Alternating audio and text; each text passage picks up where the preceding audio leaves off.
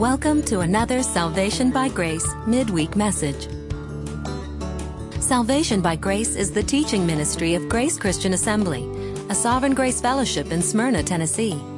Remember to visit our website at salvationbygrace.org. Now, here's our pastor and teacher, Jim McClarty.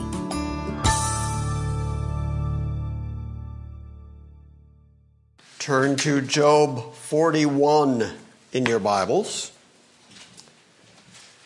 If you turn to Job 41, that will get you close to where we're actually beginning, which is Job 40, starting at verse 15, because that's where we left off last week.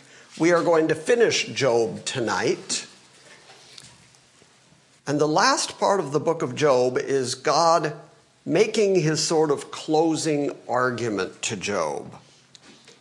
In that argument, he's going to bring up two creatures the behemoth and the leviathan.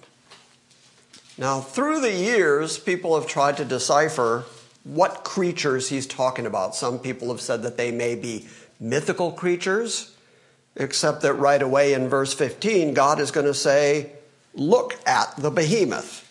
So that doesn't sound very mythical.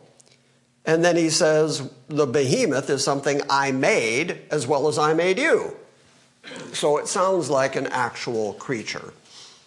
Of the commentaries that I've read, of the respected commentaries, the best bet for the two of them is that the behemoth is probably a hippopotamus, which in that area of the world, in the Middle East at that time, that was the largest of the land mammals and sometimes hippopotamuses could become bigger, heavier than even elephants. And so that was considered to be the greatest and least controllable of animals. Nobody ever had a pet hippopotamus. You don't ever go to the circus. Pardon me? I listen to the song every Christmas. Which is? I want a hippopotamus for Christmas. I want a hippopotamus for Christmas? I don't know that song. You gotta listen to it. And now they're singing it. Now they're breaking into song. If you go to the circus, you're very unlikely to see somebody training hippopotamuses because they, they just don't do that. And the Leviathan, the way he is described, has led people to begin the mythology of dragons. And we're going to come across the language that would lead to that kind of thinking. But again, whatever river in the Middle East you're talking about, whether Egypt, whether the Nile, whether the Jordan, even out into the Euphrates, crocodiles were the primary scary creature that actually lived along the banks and in the waters. And as you read this description, you're going to see that it's a pretty accurate description of a crocodile. And so as I said, the best commentaries that I've read have narrowed down the behemoth and the leviathan to be the hippopotamus and the crocodile. Let me read a little uh, sentence for you here from one of the commentaries that I'm speaking of. It says, even though some people have assumed that these may be mythological animals, they are apparently actual animals. However, they also represent proud, wicked elements in the world. In the ancient Near East, these beasts, with their brute force, he's talking about hippopotamus and crocodile, with their brute force and their agitation of the waters, which we're going to see described here, symbolized the chaotic effects of evil. So, this helps to explain how the crocodile then became the basis for the idea of the mythological dragon a creature that causes extreme chaos in the waters. In Egypt, a pharaoh, in preparation for his enthronement, ritually harpooned a male hippopotamus and occasionally a crocodile to dramatize his ability to dispel chaos and maintain order the king could carry out this very difficult harpooning task only because of his supposed superhuman godlike strength.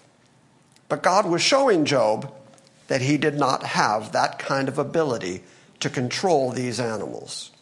And since he could not conquer the animalistic symbols of evil, how could he subdue evil people? God is going to say at the end of chapter 41, after he has described the behemoth and the leviathan, God is then going to put a challenge in front of Job and say, These are just creatures, these are just animals, these are something I made, and you can't control them. How are you going to control me? How are you going to make me do what you want me to do when you can't even control these creatures? So that is the essence of the entire argument. It all comes down to if you can't control the creatures of earth, if you can't control your own life, your own health, you're clearly not in control of anything, and you're certainly not in control of me. And that is kind of the summary statement that God has been making, I think, all the way through this book. And so you're going to see Job then in chapter 42 turn from his demand that if God was here, God would have to answer him. He then turns and says, You teach me, I'll listen to you. And then God's going to restore him. So we will summarize and, and get to our conclusion after we've read those two chapters. So let's start in Job 40, verse 15, and learn about the behemoth. Behold, now the behemoth, which I made as well as I made you. He eats grass like an ox. Okay, that's pretty unique. That's pretty creative on God's part.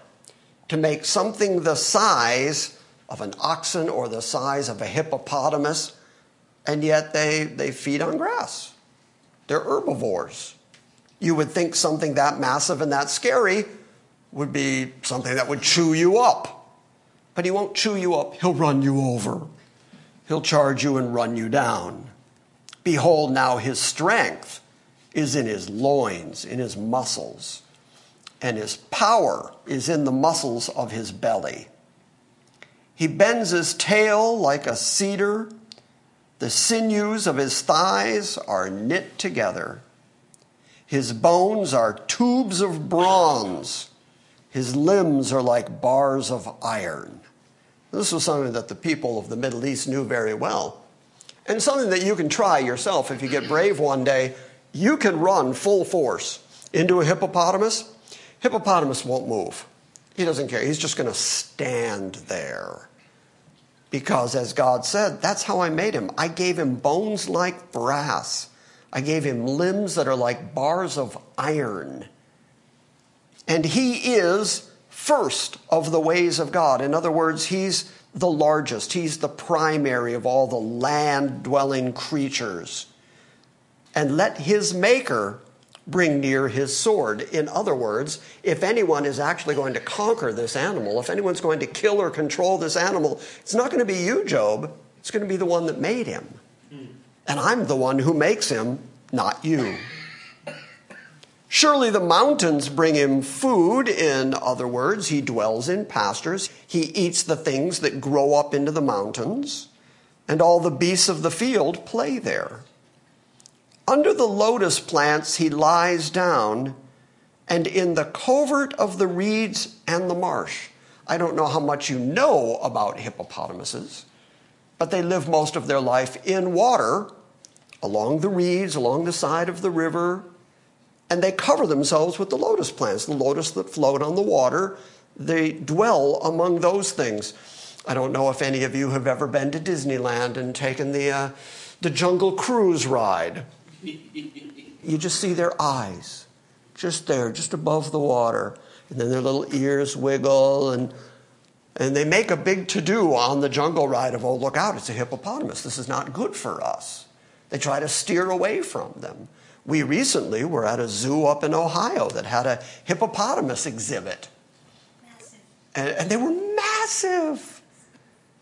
And yet they'd get in the water and they, they just swam like ballerinas. It was the strangest thing ever.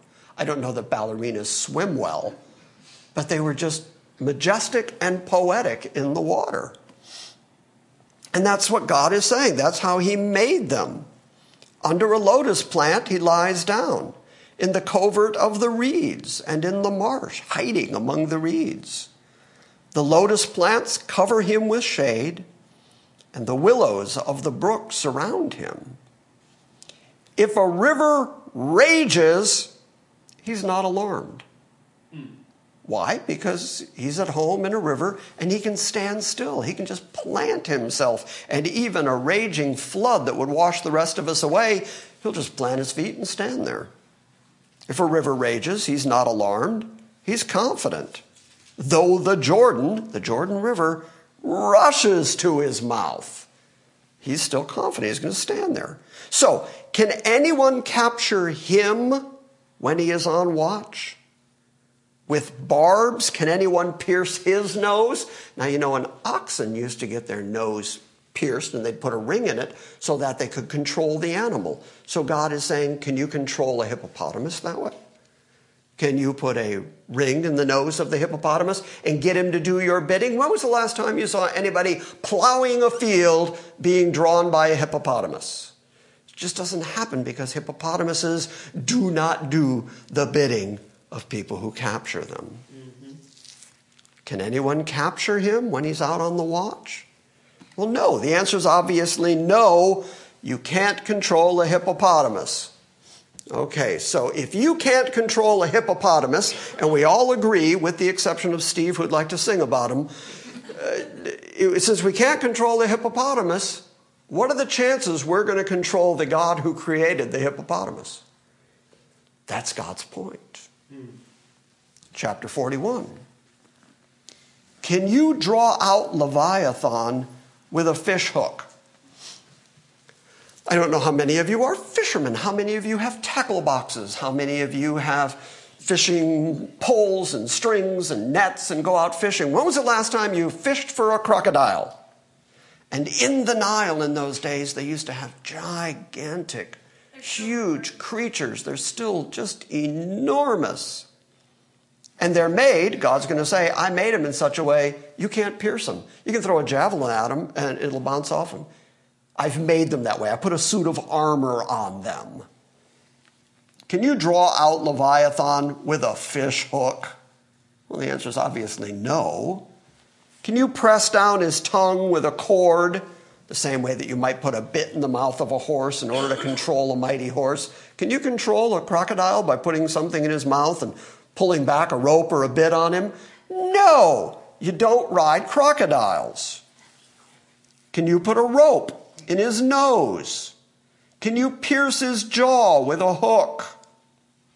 The answer to all of those is no. Nobody controls the crocodile. Verse 3 Will he make many supplications to you? No, crocodile will eat you. That's what the crocodile will do. He will not ask you for anything. Or will he speak to you with soft words?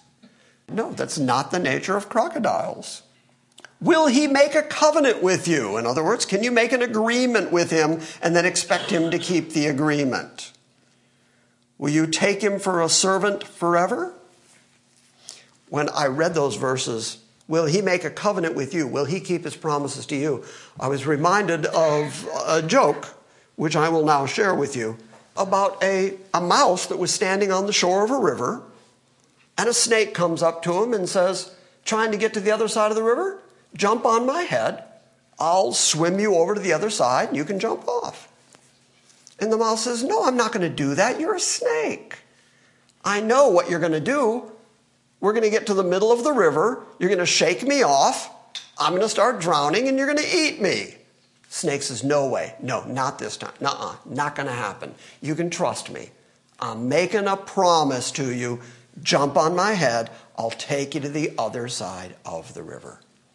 So, against his better judgment, the mouse says, Okay. And he jumps on the snake's head. Snake gets to the middle of the river, shakes him off, starts eating him. And the mouse says, I knew it. You promised. You promised. And the snake says, You knew I was a snake when you climbed on. Same deal here. You don't make a covenant or an agreement with a crocodile because it's a crocodile. His nature is such that even If you attempt to make a deal with him, he doesn't care. All he wants to do is kill you and eat you. Will you take him for a servant forever? Now, the implication of all these questions, by the way, is you can't do that, but God can. God can make these animals, the behemoth and the leviathan, he can make them serve him. They do his bidding. He supplies for their food. They exist because of him. They draw breath because of him. Will you play with him like you play with a bird? Who has ever tried to play with a crocodile the way you would play with a bird? If you play with a bird, no harm is going to come to you. There's nothing they can really do to you. And he said, You don't play with Leviathan that way. Or will you bind him for your maidens? In other words, make him a pet and give him to your young children, to the maidens, to your female children to the female servants around the house, the young girls. Look, I got you a pet. It's a crocodile. Will the traders bargain over him? That means, could you ever capture him and then sell him as a beast of burden that traders would be willing to buy him off you? Will they divide him among the merchants? Can you fill his skin with harpoons? or his head with fishing spears? Well, you can't. If you throw a harpoon at a crocodile, as I said, it will just bounce off because he has layers and layers of protective shell like scales all over him. Can you fill his skin with harpoons or his head with fishing spears? Lay your hand on him and remember the battle, and you will not do it again. In other words, God is saying, try that once. Try putting your hand on a crocodile. You won't do it again. Probably because you won't have a hand. Behold, your expectation is false. Will you be laid low even at the sight of him? I think God is making a declarative statement there. You will be laid low even at the sight of him. No one is so fierce that he dares to arouse the crocodile. Who then is he that can stand before me? So if you're out in the wild, if you're walking around and you see a crocodile, you don't think immediately, let's wake him up.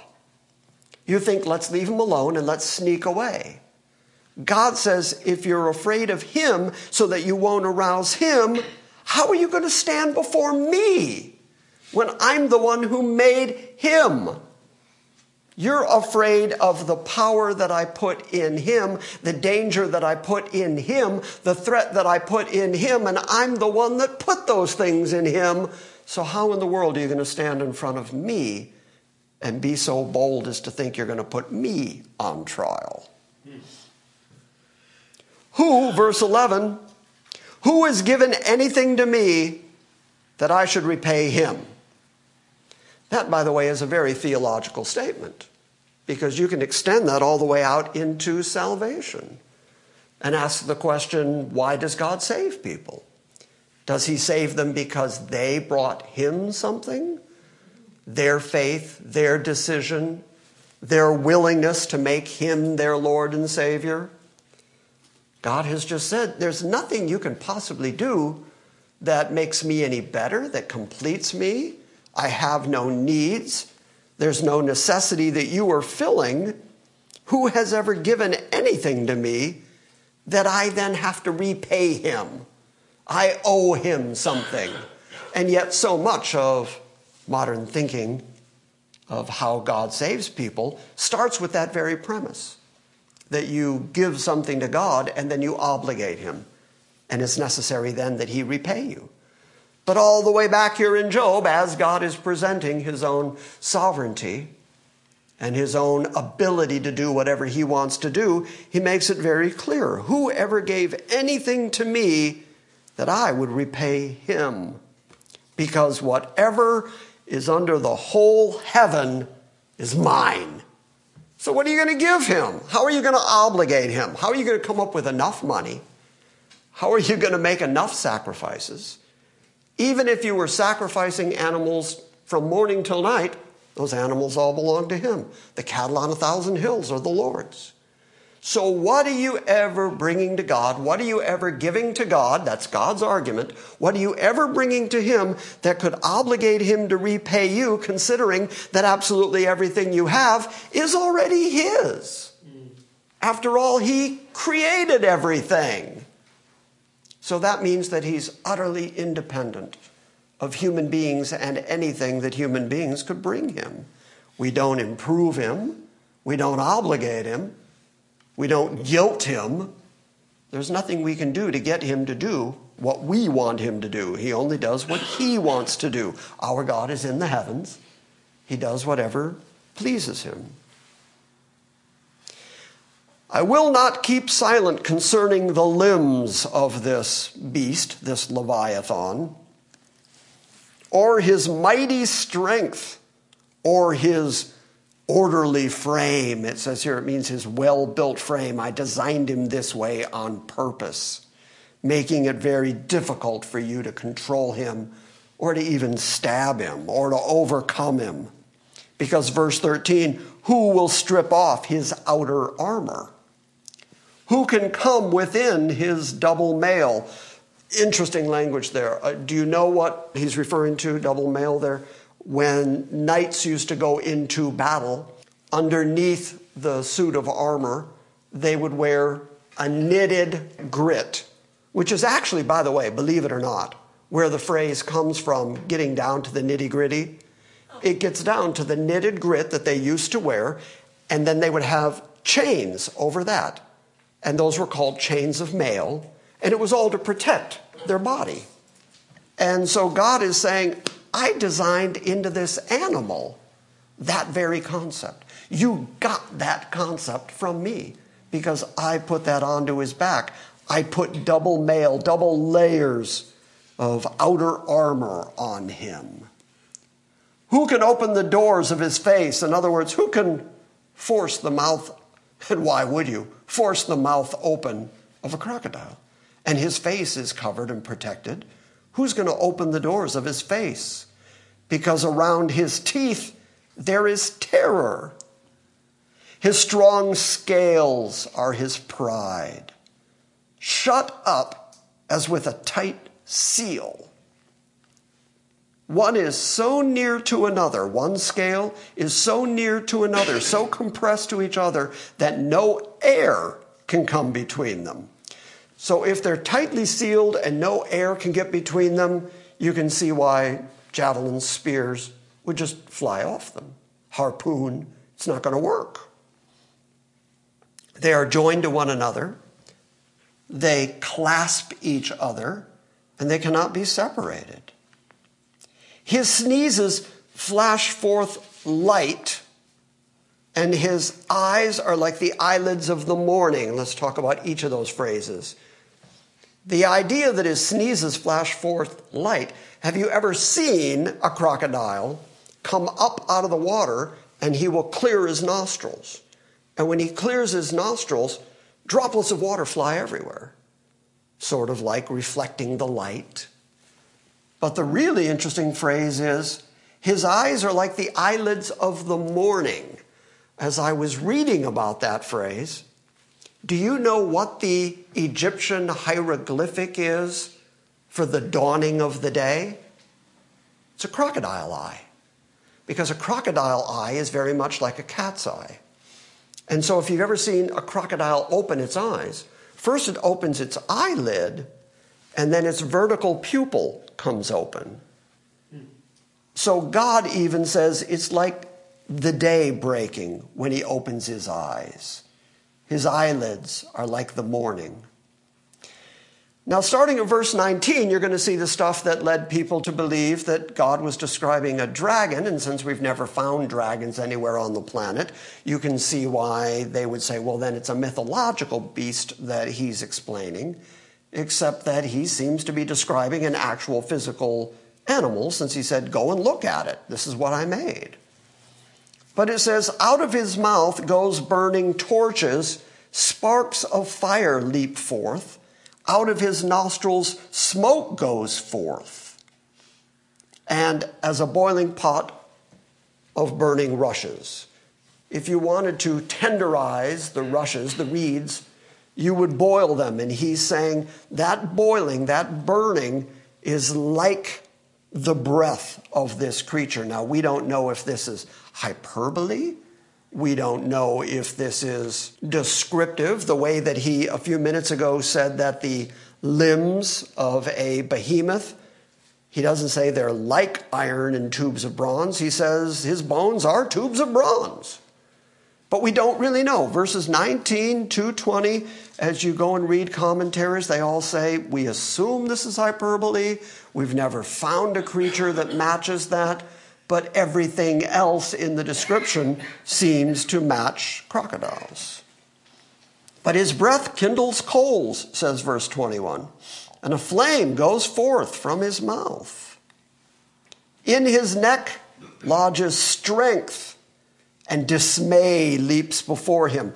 This also, I will add, is why the stuff that I read at the beginning of the evening, where I said that the behemoth and the leviathan, the hippopotamus and the crocodile, if that's in fact what he's describing, became symbols of chaos, became symbols of evil. And so this also may be describing what happens when chaos, when evil breaks out that there's fire, that there's flame, that there's destruction. So this language may be, rather than being literal language, maybe God describing what happens when chaos breaks out.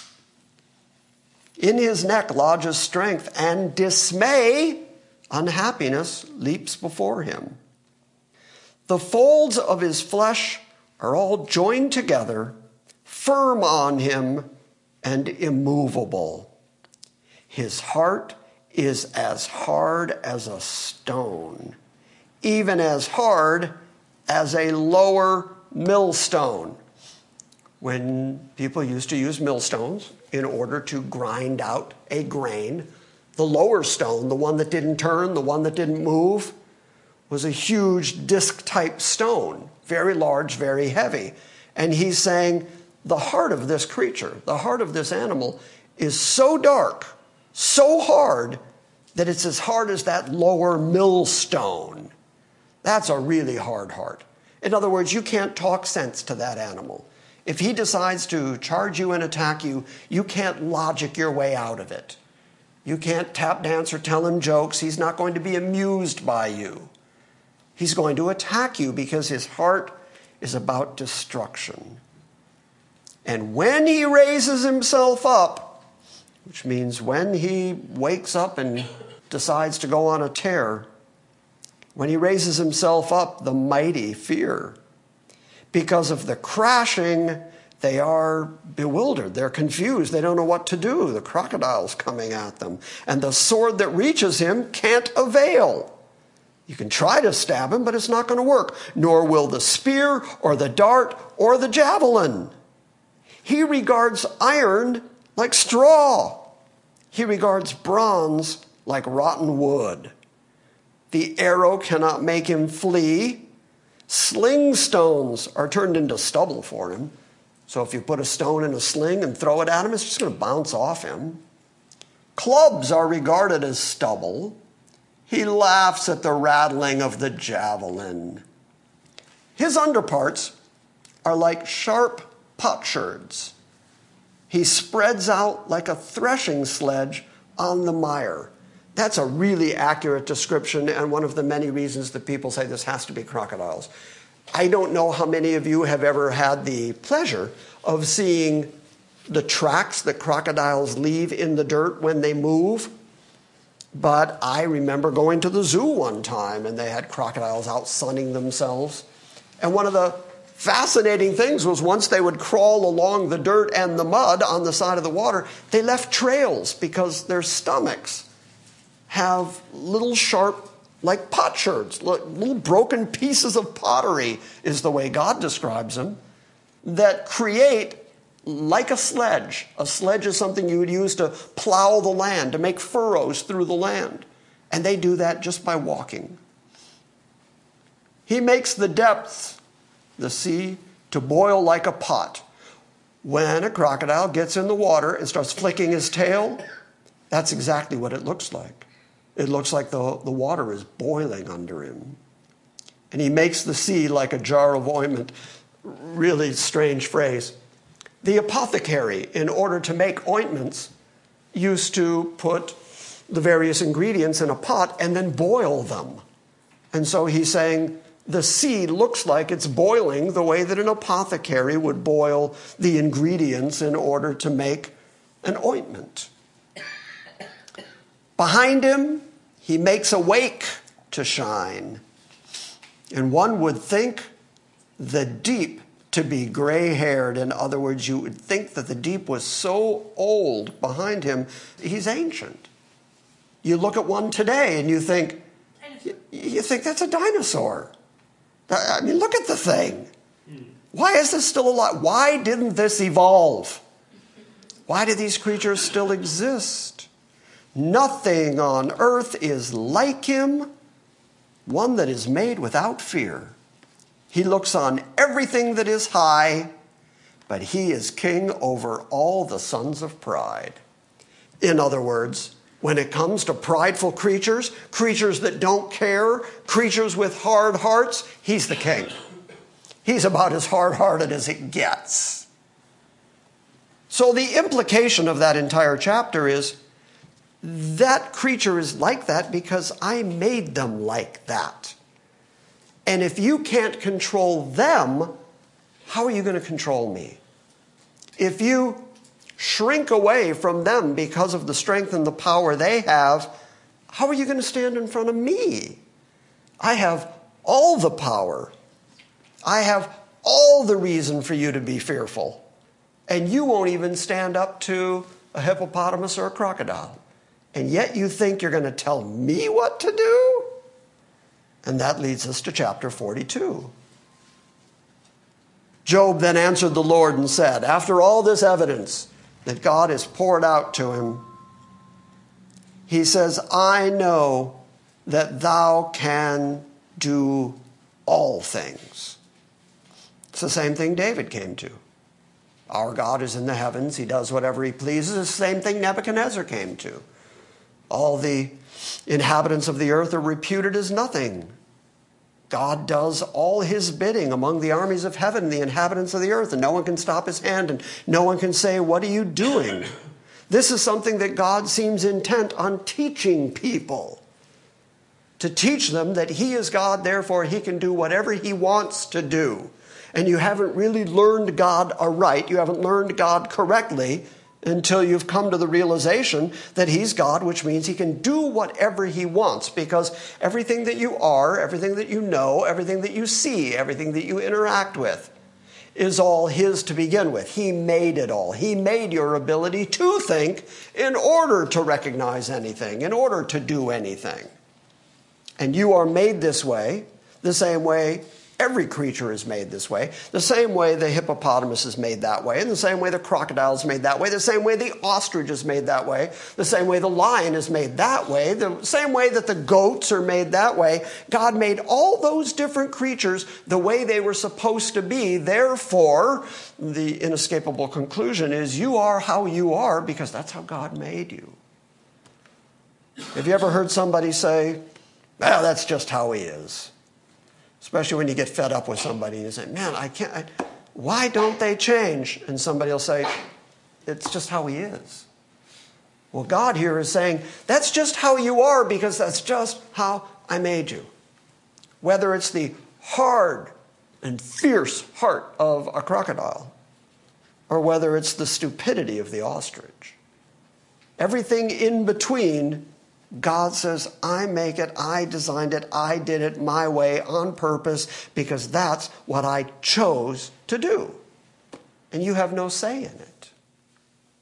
The remarkable part of it, because we have the rest of the Bible to deal with and understand, we have the further revelation of God.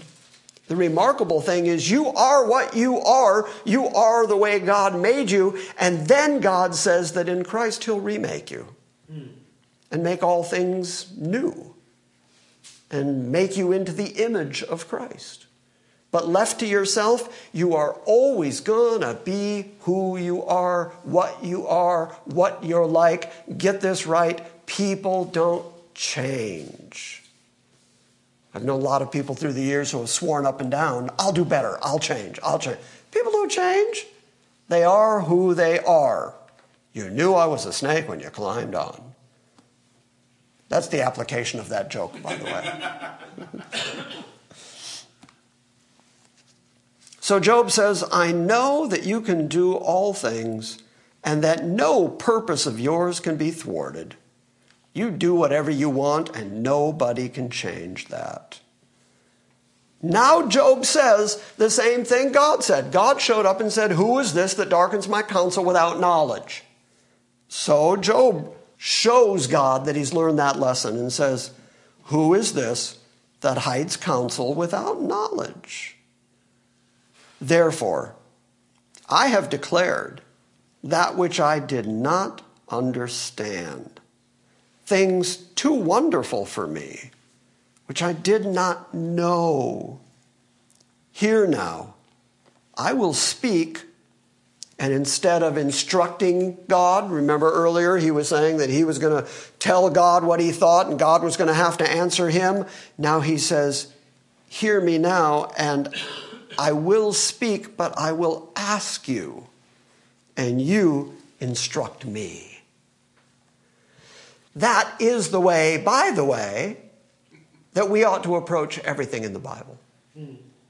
We ought to come to the Bible and forget all our preconceived notions and all our traditions and all the things that we think God ought to be like. And we ought to understand as we read the Bible that that is God instructing us. One of the most difficult things for egocentric humans to do is to admit that they just don't know what they think they know, that they're just not as smart as they think they are. Because people think that simply because they have an opinion that that creates reality, especially when it comes to the things of God. And they'll say to you, "Well, my God isn't like that." No, no, you don't you don't get a personal God. There's just simply God. And he's what he's like, and he will tell you what he's like. And his expectation and requirement of you is that you forget what your opinion is and instead be taught by him. Be taught through his word. Let him instruct you about what he's like. And if you do that, you're going to come away with the realization that the only God who exists is completely in control absolutely sovereign. I had somebody again just this week ask me, where in the Bible do you get this notion that God is completely sovereign? I wrote back and said, it's, it's all through the Bible. There it is. It's in the Bible. What do you want from me? It's everywhere in the Bible. In fact, once you see it, you can't unsee it. Once you know it's there, it's on every page. It's constant. God is demonstrating over and over again that He's in complete control. Heaven, hell, and earth, it's all under His dominion. Which is why we say things like the kingdom, the power, the glory, the dominion, everything. That's all yours. We admit to Him that He has complete control. Where did we learn that? Well, He taught that to us. How did he teach that to us? Through his word. So as you pay attention to his word, well, then you can ask him and he will instruct you, which is what Job came to, which is exactly where God wanted him. Verse 5, the repentance kicks in. I have heard of thee by the hearing of the ear. That's how most people come to their knowledge of God. They hear people opinionating, people saying, he had his three friends saying, No, God's like this. This is what God would be like. God does this. That's what God does.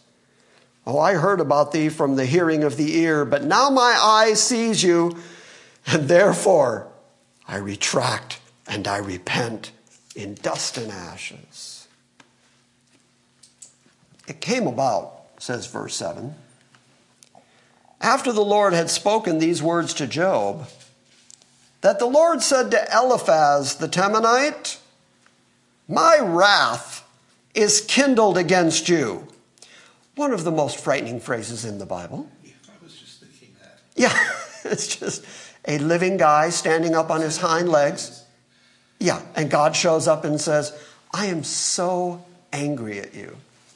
And this is after, by the way, this is after God has demonstrated complete control of everything. This is after God has demonstrated himself in constant storms and whirlwinds. This is after God has said, You're afraid of the behemoth. You're afraid of crocodiles. You're afraid of the creatures I made. Why aren't you more afraid of me? My wrath is kindled against you and against your two friends because you have not spoken of me what is right, as my servant Job has. That is one of the key lessons of the book of Job.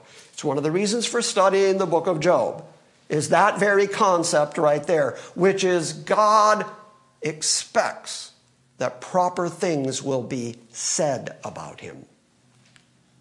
Anybody ever heard anybody say something about God where you thought to yourself, well, that's not right.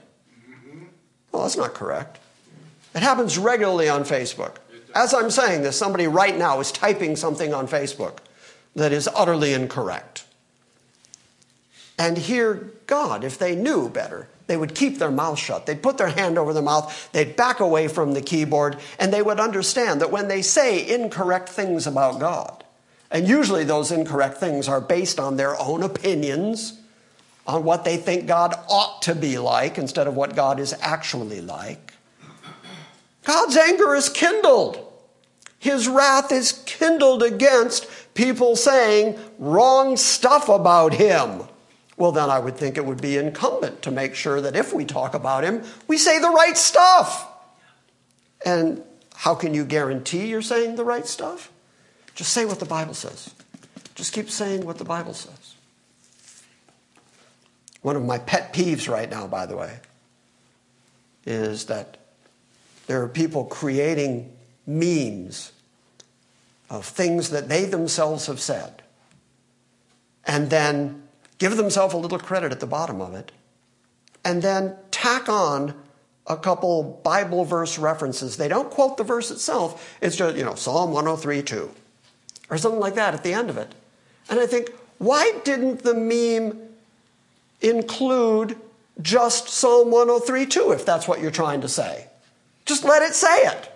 The Bible already says it. So put that out there. Put the Word of God out there. We don't need your opinion with the Word of God tacked on to try to validate your opinion.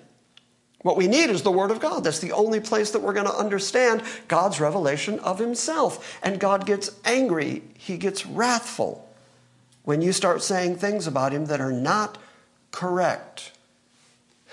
And the only reason people keep doing it, I'm ranting now, I know, but the only reason that people keep doing that is because there's no fear of God before their eyes. Mm-hmm. If they had a proper reverence, a proper fear of God, which is the beginning of wisdom, if they had that, when they sat down and started writing out their opinion about God or throwing up some silly meme or something like that, they'd stop and look at it and go, Is this really representing God the way God wants to be represented? Because how God expects to be represented is more valid than your opinion of how God ought to be represented. True? True. Okay.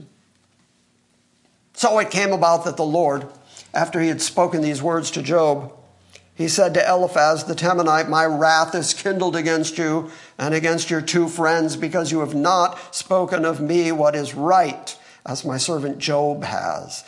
Now, therefore, take for yourselves seven bulls and seven rams, and go to my servant Job and offer up a burnt offering for yourselves, and my servant Job will pray for you.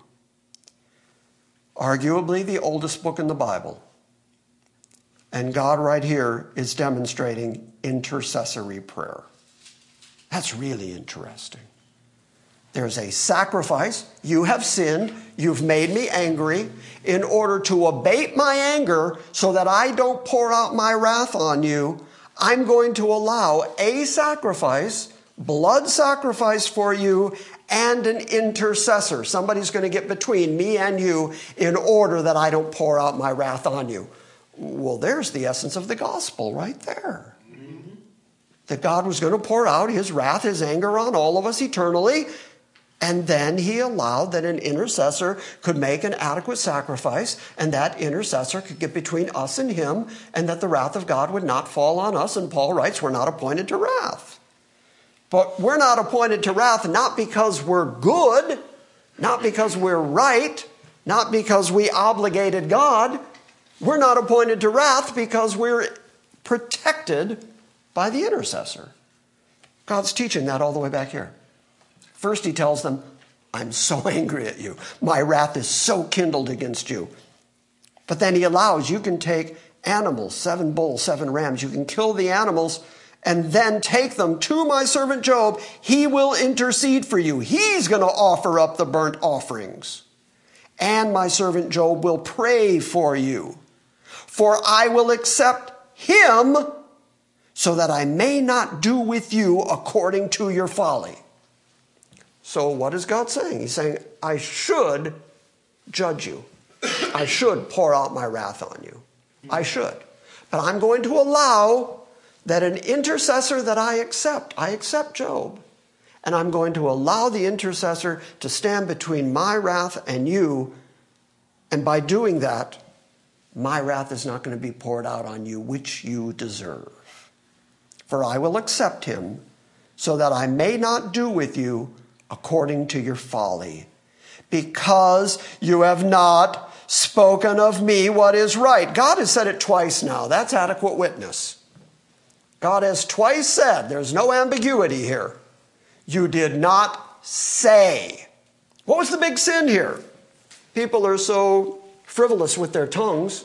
What was the big sin here? It wasn't killing anybody or committing some heinous crime or stealing from anybody or committing adultery or no, it was what you said. You spoke about me and you didn't say the right stuff. And twice God says, I'm so angry at you for doing that. So much so that you need sacrifice. 14 animals have to die in your place. An intercessor has to get between my wrath and you. That's how angry I am at you. Verse 9 So Eliphaz the Temanite, Bildad the Shuhite, and Zophar the Naamathite went and did as the Lord told them, and the Lord accepted Job. So much so, such a complete acceptance, the Lord restored the fortunes of Job when he prayed for his friends. And the Lord increased all that Job had twofold. So Job ends up at the end of the story with twice as much as he had before. As we've been reading through the book of Job, and typically when we think about the book of Job, we think about God's sovereignty and his ability to do anything he wants, and that's how we sort of justify the idea that God put all this sickness on Job. We say, well, God can put sickness on Job because Job belongs to God and God can do whatever he wants, and he chose to put the sickness on Job. And I think we concentrate on that aspect of it so much that we forget that Job was very rich to begin with because that's what God decided to do with Job. And then after he went through the sickness, he got twice as well off as he was to begin with because that's what God decided to do with Job. The God who can do whatever he wants doesn't just make people sick and poor, sometimes he makes them well to do. And that's still the same God doing whatever he wants to do. Look, there is no sin in being wealthy. There is no sin in God giving you plenty. Now, God knows your heart well enough to know if those riches are going to draw you away from Him. And if He knows that the only way or the best way to keep you in line is to take all that stuff away from you, He'll certainly do that because He loves you enough to keep you from wrecking yourself. Mm-hmm. But if you have plenty, then thank God for the fact that He gave you plenty. Abraham was so rich he had his own standing army. I mean, in the Bible, David was rich. We certainly know that Solomon was rich. There were plenty of examples of people who were well to do It is not ungodly to be well to do. It's what you do with what God gives you that shows, that demonstrates the condition of your heart. So, all his brothers and all his sisters and all who had known him before came to him, and they ate bread with him in his house, and they consoled him and comforted him for all the trouble that the Lord had brought on him. And each one of them gave him a piece of money, and each one gave him a ring of gold, and the Lord blessed the latter days of Job more than his beginning. And he had 14,000 sheep and 6,000 camels and a thousand yoke of oxen and a thousand female donkeys. And he had seven sons and three daughters. And he named the first daughter Jemima, and the second one Keziah, and the third Keren Happuch. And in all the land, no women were found so fair as Job's daughters. And their father gave them an inheritance along with their brothers. And after this, Job lived another 140 years, and he saw his sons and his grandsons four generations. So he was alive to see his sons, his grandsons, his great grandsons. If Job is counted as a generation, that's as far as he got. If he's counting generations of grandsons, he saw his great great grandsons, which, by the way, you could do in 140 years. So Job ended up dying, verse 17, the end of the book, an old man and full of days. So the disease did not kill him. Remember at the beginning of the book of Job that God allowed Satan to have his flesh, but he said, You can touch him, you can touch his flesh, but you can't kill him. Because life and death is in God's hands. So, no matter how sick Job got, no matter how much Job wanted to die, God kept him alive. He did not die. He lived another 140 years and he finally died, apparently, of old age, an old man and full of years, and apparently died happy because he was restored and had sons and daughters again. So, to summarize, what have we learned? Obviously, the first lesson, as I said in the introduction to Job, the first lesson is why people suffer. People suffer because that's God's design. That makes them more dependent on Him. It's within God's purview, in His sovereignty, in order to bring suffering into people's lives. If you're a human being and you're on the planet, you're going to go through trouble. That's part of the deal. But secondly, the second big lesson is why do people worship God? I think that's the primary theme of the book. People worship God because, and follow me here because I don't want to get overly complex. People worship God because He's God.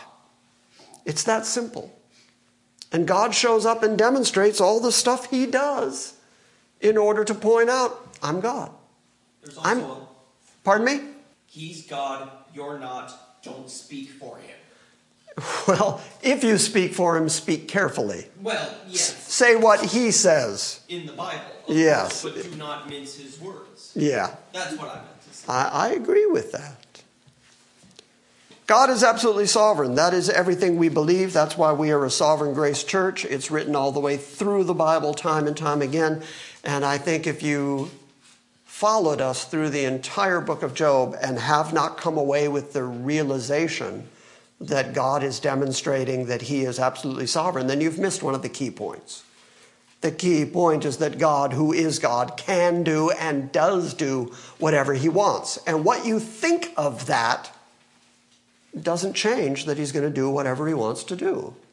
So, as James said, we got to be really, really careful when we're talking about God because God is going to be sovereign no matter what you think of it.